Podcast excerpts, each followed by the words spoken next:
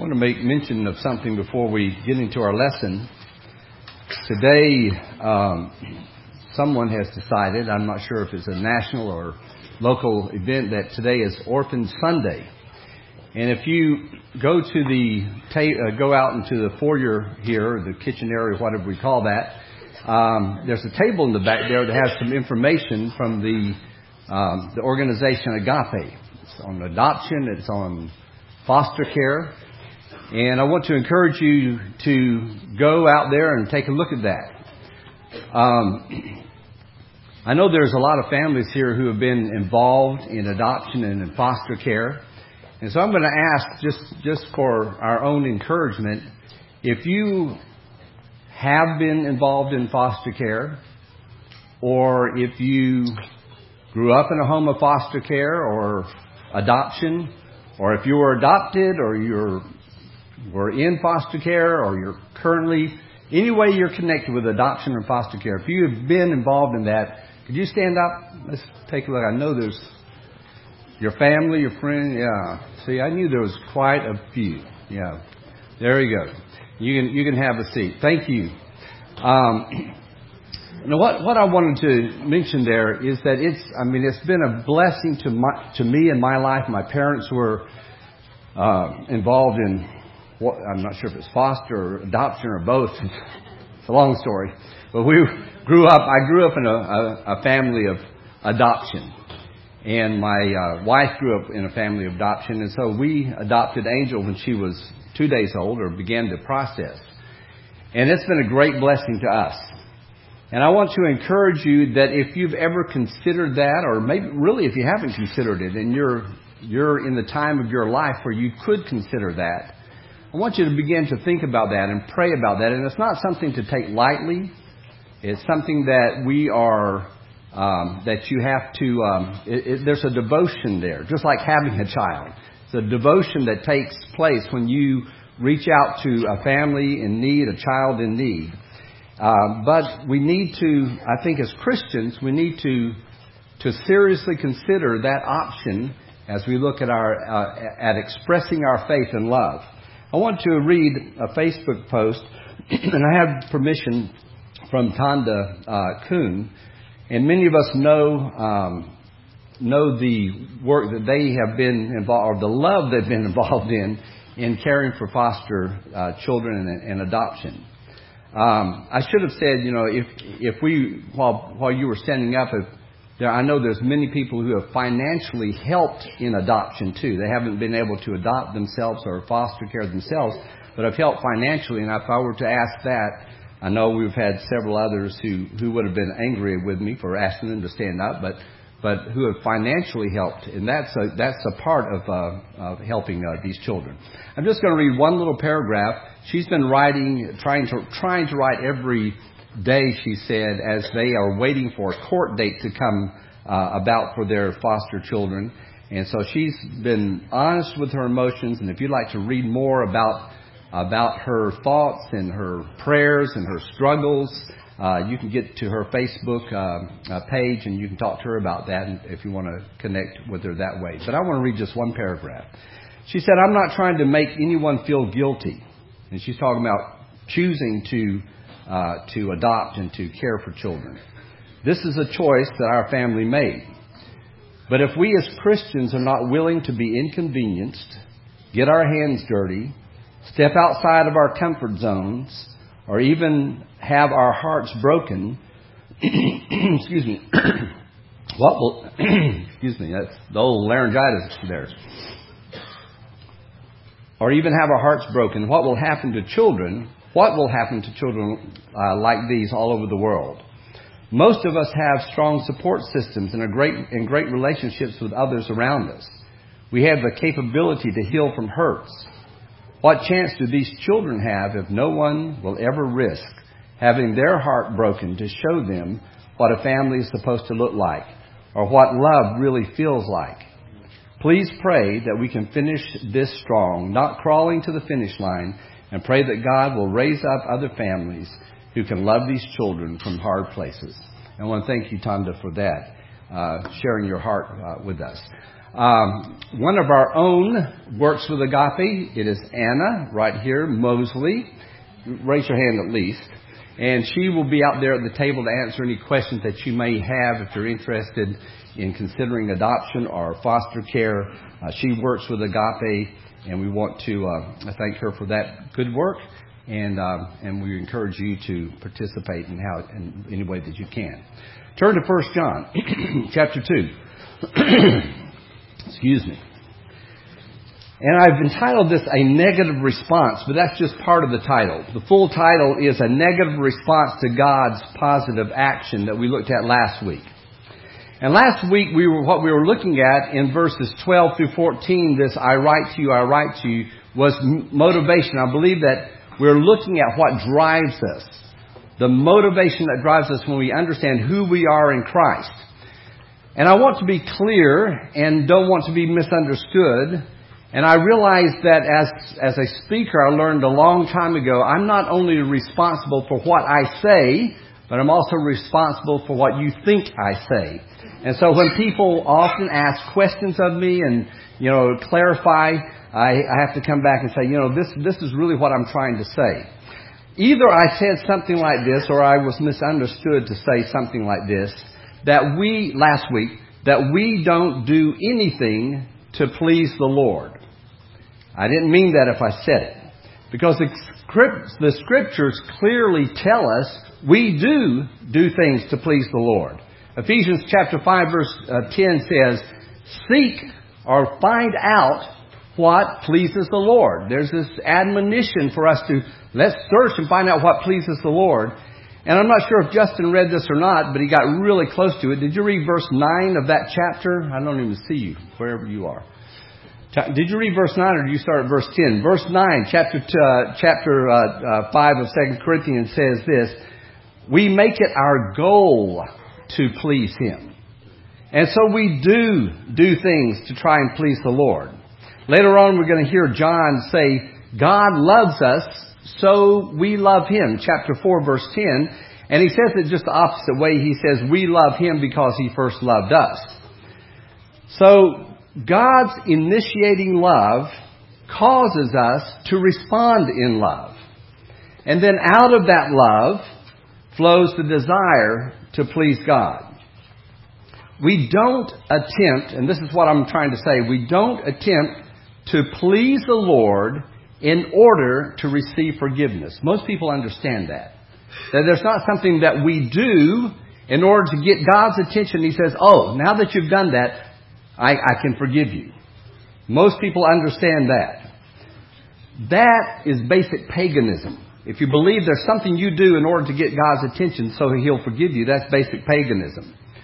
Also, though, and this is where I think we struggle as Christians, we don't attempt to please the Lord in order to stay in His good graces. We don't attempt to please the Lord in order to, uh, for God to say, okay, as long as you are pleasing me, I will continue to forgive you. But we seek to please the Lord because we love Him. And we seek, and we love Him because He first loved us. In other words, the initiation is God. God initiates the love, and we respond to that love. God initiates the forgiveness, and we respond to that forgiveness. And I believe this, this is a key. It's a small thing, but it's a huge thing. This is a key that will make a huge difference in your life if you learn to respond to His love out of love rather than trying to please the Lord by our own efforts in order to get, try to get something from Him. Attempting to please God in order for God to get God to respond to you is empty. It's fruitless. It's frustrating.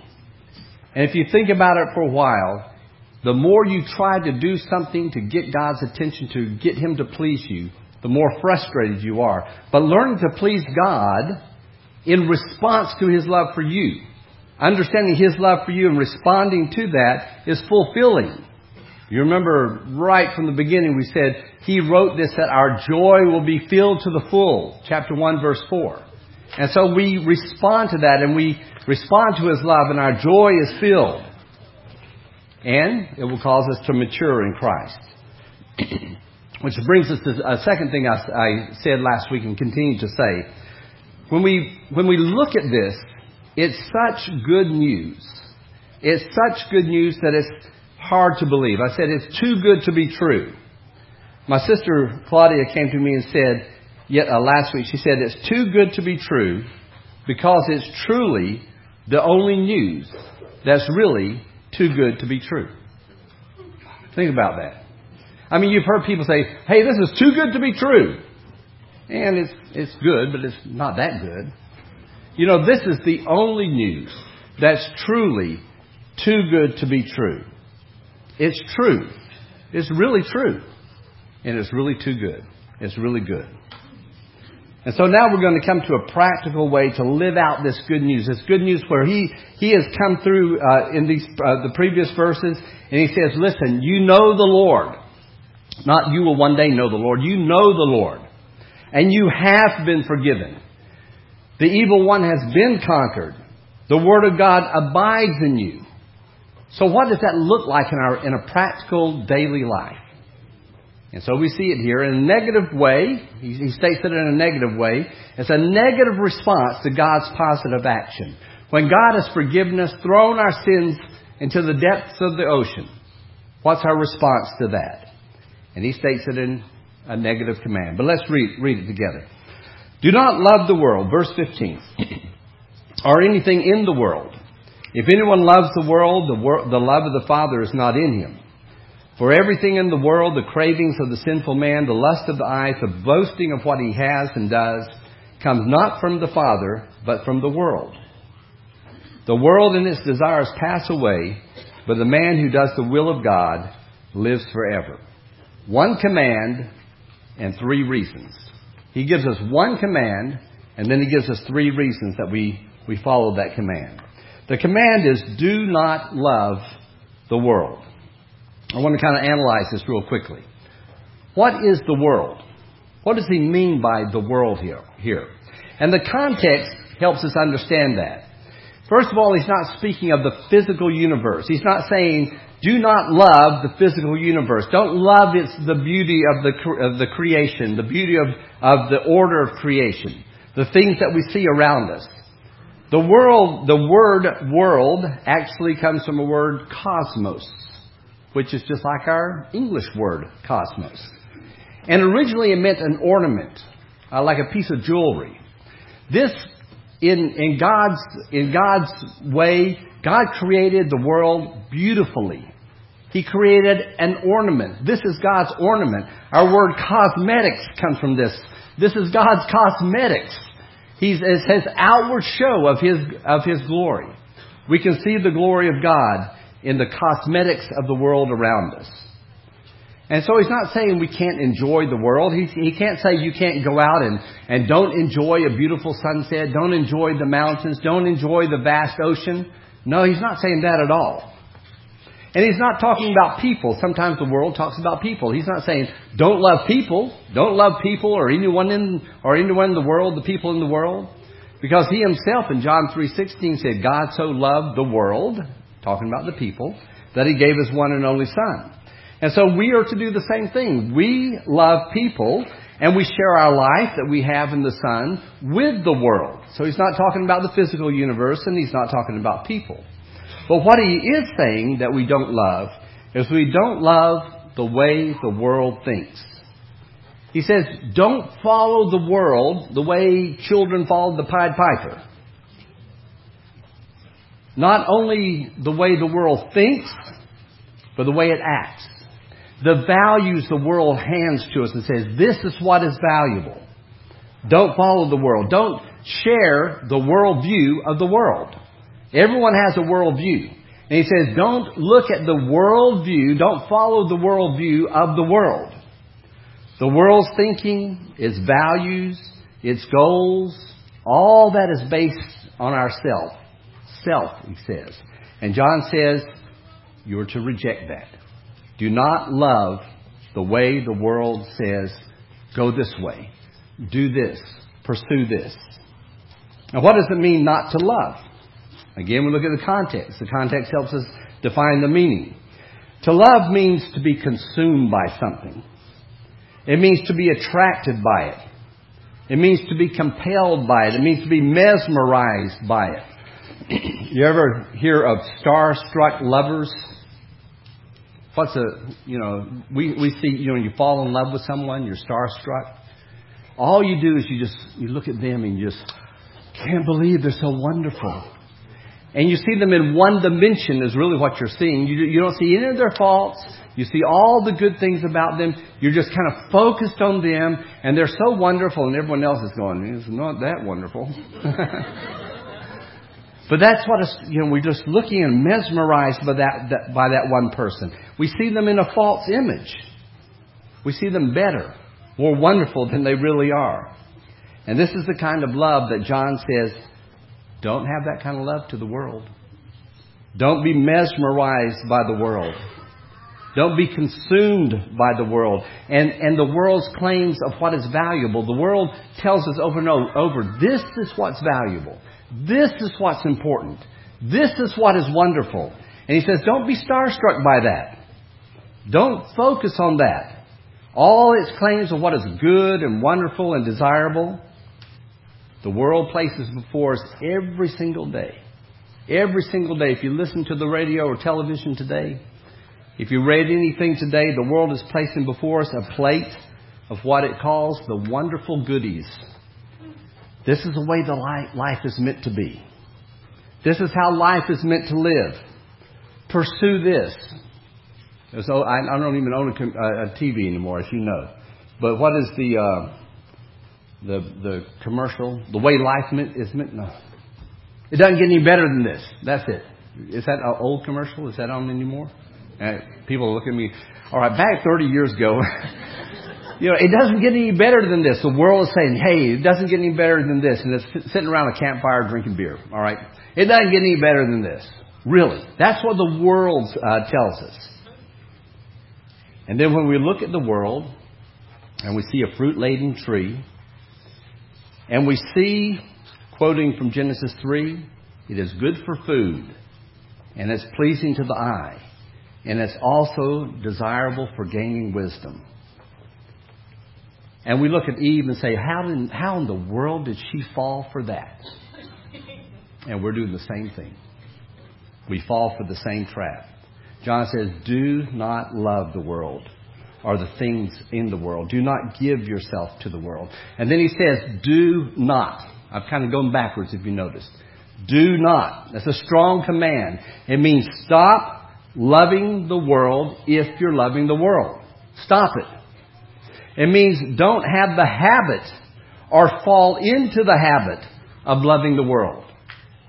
Don't get into the habit. Don't fall into the habit. If you're doing it, stop it. So it's an admonition to us who are Christians that if you're involved in loving the world, and all of us are tempted by it, and all of us fall for it sometimes, he says, stop doing it.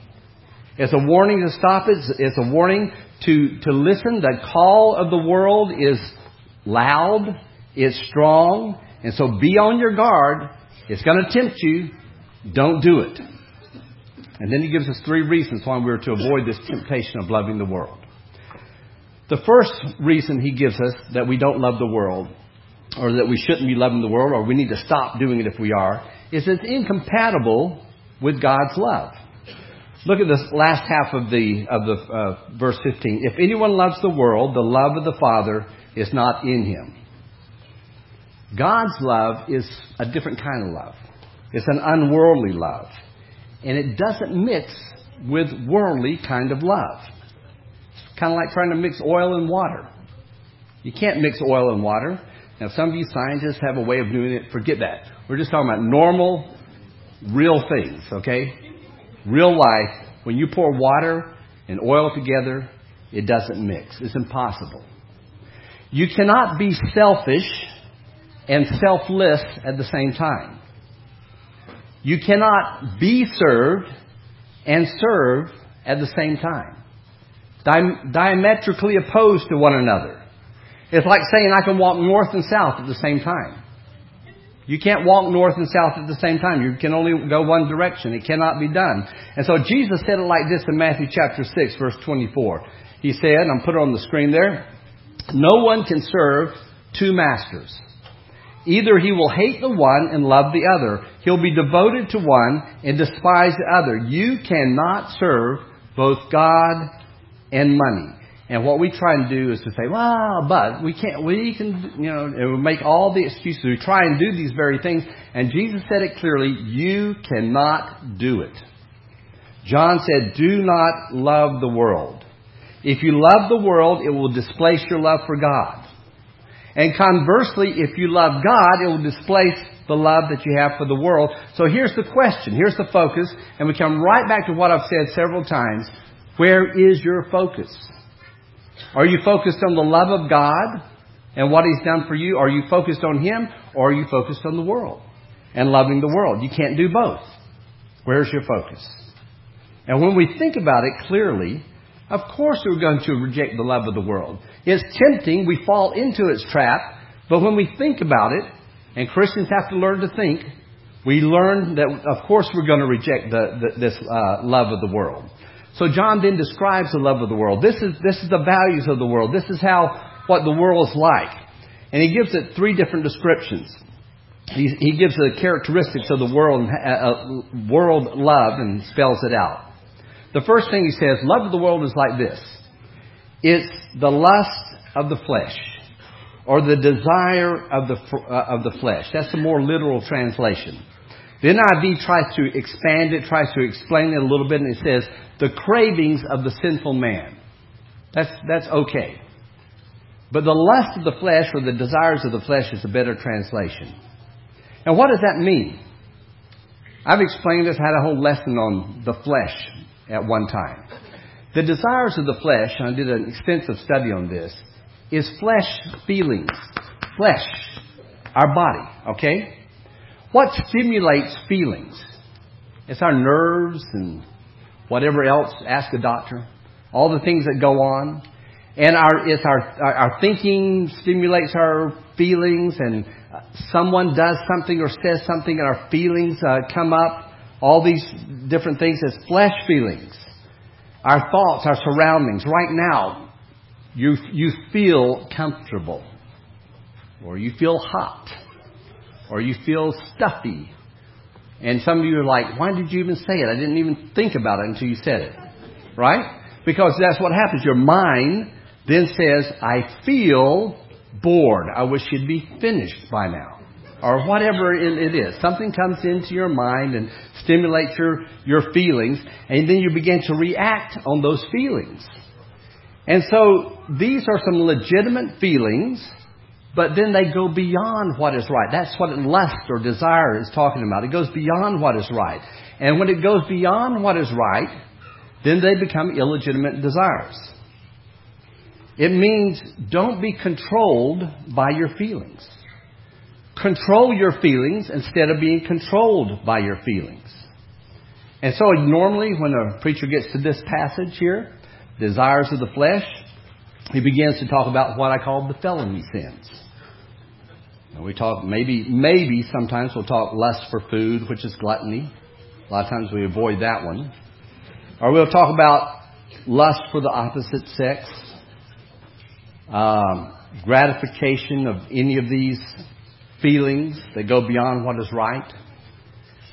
We talk about smoking and drinking and partying and and most of us weren't involved in any of that last night congregation this size, I wouldn't be surprised if there are a few. You might be feeling feeling a little bit guilty that you were involved in that. But that's what we kind of concentrate on. But Justin, he read he read my passage and he read my mind, and he asked the question. I believe he said it this way: Are we? He said, "We are Edomites." we look at those sins of the Edomites and say, oh, I would never do that. I would never do those bad sins, uh, murder and all these bad th- things. But it's any legitimate desire that goes beyond what it should go beyond and becomes lust of the flesh. Do you know the legitimate desire for sleep, when misused, becomes laziness? How many of us struggle with laziness? It moves over into church. All right? Going to church, even, if we want to put it that way. Where people so live by their feelings that they begin to seek to feel God. They want to feel God. To the point, and this is, this is normal practice today, that church leaders get together and they, they, they determine how we're going to make, how we're going to create a feeling in, in our assemblies. And some of you say, well, you don't do a very good job of that.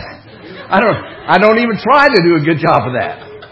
That's not my goal to give you a good feeling about coming here. Some people work themselves into some kind of frenzy trying to feel or experience that they know God. And let me say this because you're going to misunderstand me. There's nothing wrong with feeling good about your relationship with God. Just as there is nothing wrong with you feeling full after you eat. There's nothing wrong with that. But the question is, where is your focus? Are you focusing in on, I have to feel something when I go to church? Or are you focusing in on, I'm coming here to learn and encourage and help, and if I get the feeling, that's a good thing? Or is that my focus? My focus on the feeling? That's the desires of the flesh. That's the lust of the flesh. No matter what area of life it's in, whether it's a religious area or a non religious area, that's the desires of the flesh. And a second way he describes this is the lust of the eyes, and I think this speaks of false values, seeing things in an illegitimate way. Of course, felony sin we've already mentioned. Looking after a woman lustfully is same as adultery, Jesus said. Of course, that's true. But we don't often think of trying to make myself look good, look better than I am, as lust of the eyes. But that's really what it is. That's where we all, that's where we, we really struggle with the lust of the eyes. And it's not just vanity of dress, dressing up in certain ways, but portraying ourselves in any way that appeals to the desire or the cravings of the, of the flesh. It could be taking credit for something that we didn't do. Have you ever done that? You know, you, someone sees something done, they think you did, and they, hey, good job. And you say, oh, thanks. Lust of the eyes, make myself look good. We don't say, oh, I, I actually didn't do that. This, you know, the lust of the eyes makes us want to look better than we really are. 1 Samuel 16, God says to um, Samuel, He says, yeah, you look at the outward appearance, I'm looking at the heart. And he's speaking about David. He says, God says, I look into your heart. That's where I see what's really going on, not the outward um, lust of the eyes. It's anything that's flashy, that catches our eyes, anything that we look at and say, you know, I've got to have that. I want that. I've seen some pictures recently on internet some really, really, really nice cars. I mean, really, really nice cars. You know what my natural reaction is? I love to have that car. I love to have that car. But you know, I, I got thinking, if I had that much money, I'd have to build a, a huge building to house all the cars I really want, I really like, I desire.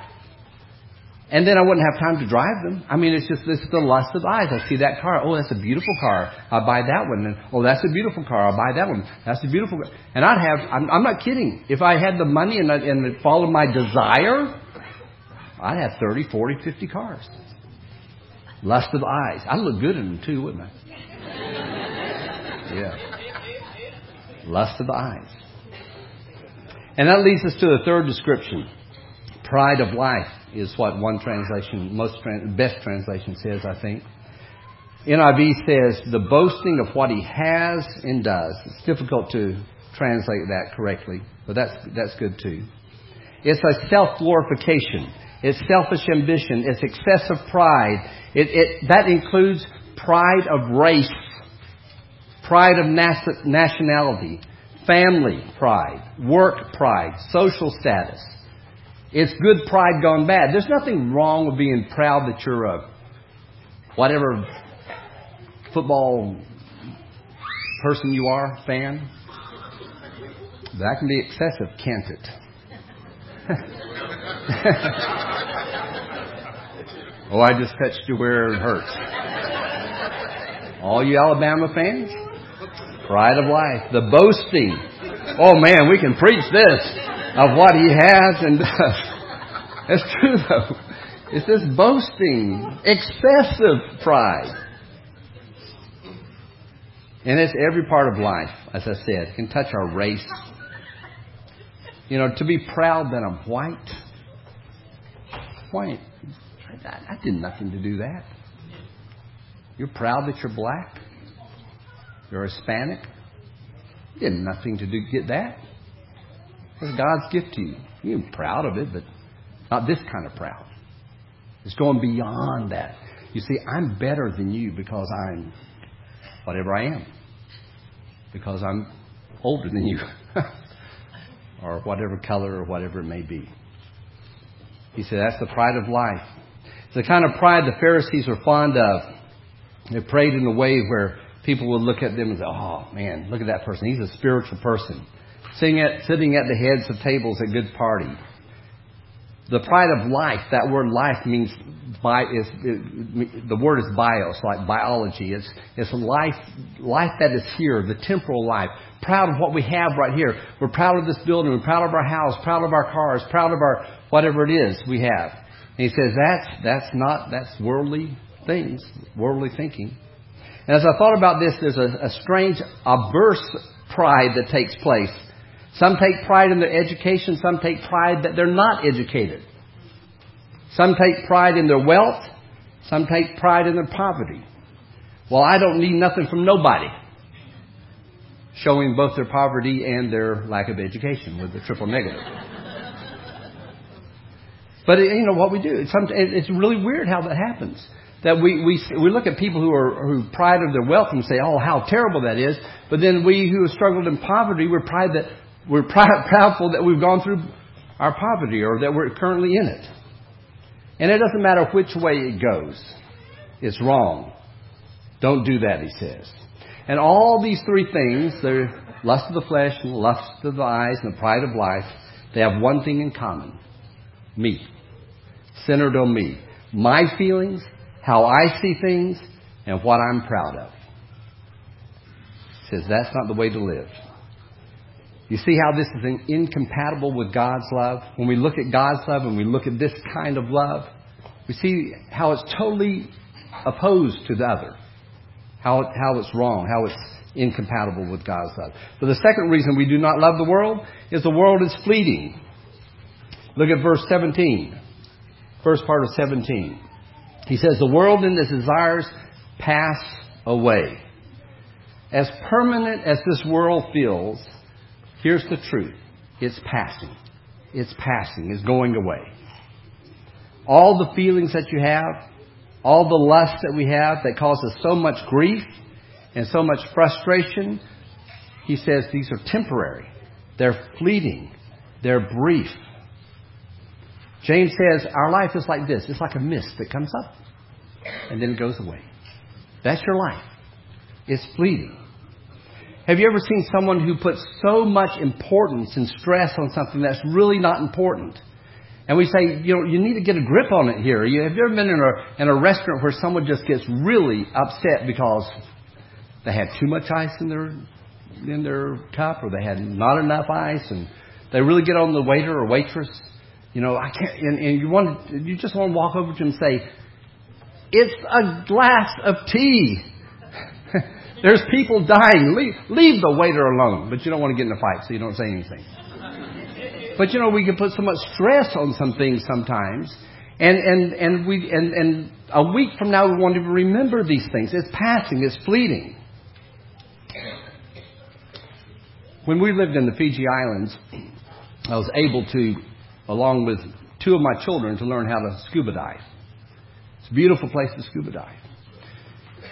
I can't remember if this was with Matthew or Angel, but we went to a, a place, and I can't remember the name of the wall, but it was a beautiful coral wall. We had to go around 40 feet deep. And the dive master told us when we get to the bottom, there's going to be a current that's going to push you along. And as you're being pushed along by this current, it's three, four, five miles an hour, strong enough that you couldn't swim up it. We're going to flow, we're going to go all the way to the end, and then they're going to pick us up at the end there. And he said, just relax and watch the coral pass you by. And it's this beautiful coral wall, literally, that just it was like a screen, a huge screen that just passed us by as we just sat there and floated like this, three, four, five miles an hour. Coral, fish, so many things. And I noticed that if I, I locked on something and I watched it go by, I would miss all this stuff. And so you just had to just, after a while, just sit there and just watch it go by, watch it go by, watch it go by. And when you're done, it was over. And if you tried to explain and said, well, what I saw, all you could say is I saw this kaleidoscope of color and fish and stuff just pass by. And James says, that's life. All that stuff, all those frustrations that you have, all those feelings that you have, all those worries that you have, all those problems that you have, they're just going to pass by. And at the end of your life, you're going to look back, and how many of those are you really going to remember? The things that we count so important sometimes. The things that we get so upset about sometimes. You were five minutes late. And we just go off on five minutes late. You're not even going to remember that next week. You we just let all these little frustrations go by, and, and James says, "Look, life is fleeting. It's passing by." John says it's, it's going by so quickly. The world, its desires, the things that you want, the things that you desire, the things that you lust for, they're passing away. So why are you focused on them? Why are you so worried about those? When it's over, you're not even going to remember them. And the third reason we don't love the world is God's love is eternal. But the man who does the will of God lives forever. The person who lives for God, who does his will, and that's another way of saying who keeps his commands. Do you remember we, we said that? We saw that in chapter 2, verse 3. He keeps his commands, or some translations say obey his commands. This is an expansion of that. As John expands out again in verse 17 here, he says, the person who does the will of God keeps his commands mean to value, to guard, to hold close. And out of this commands flow his ultimate command to love. The person who does the will of God is the person who does God's, who stays in God's love, who loves with God's love, who grows in God's love. And even though the world is passing away, this person is hunkered down in God's love. And he says, You're a forever person. You know, we want to live. We want to be important. We want important things to happen in our lives. And God says, just do my will.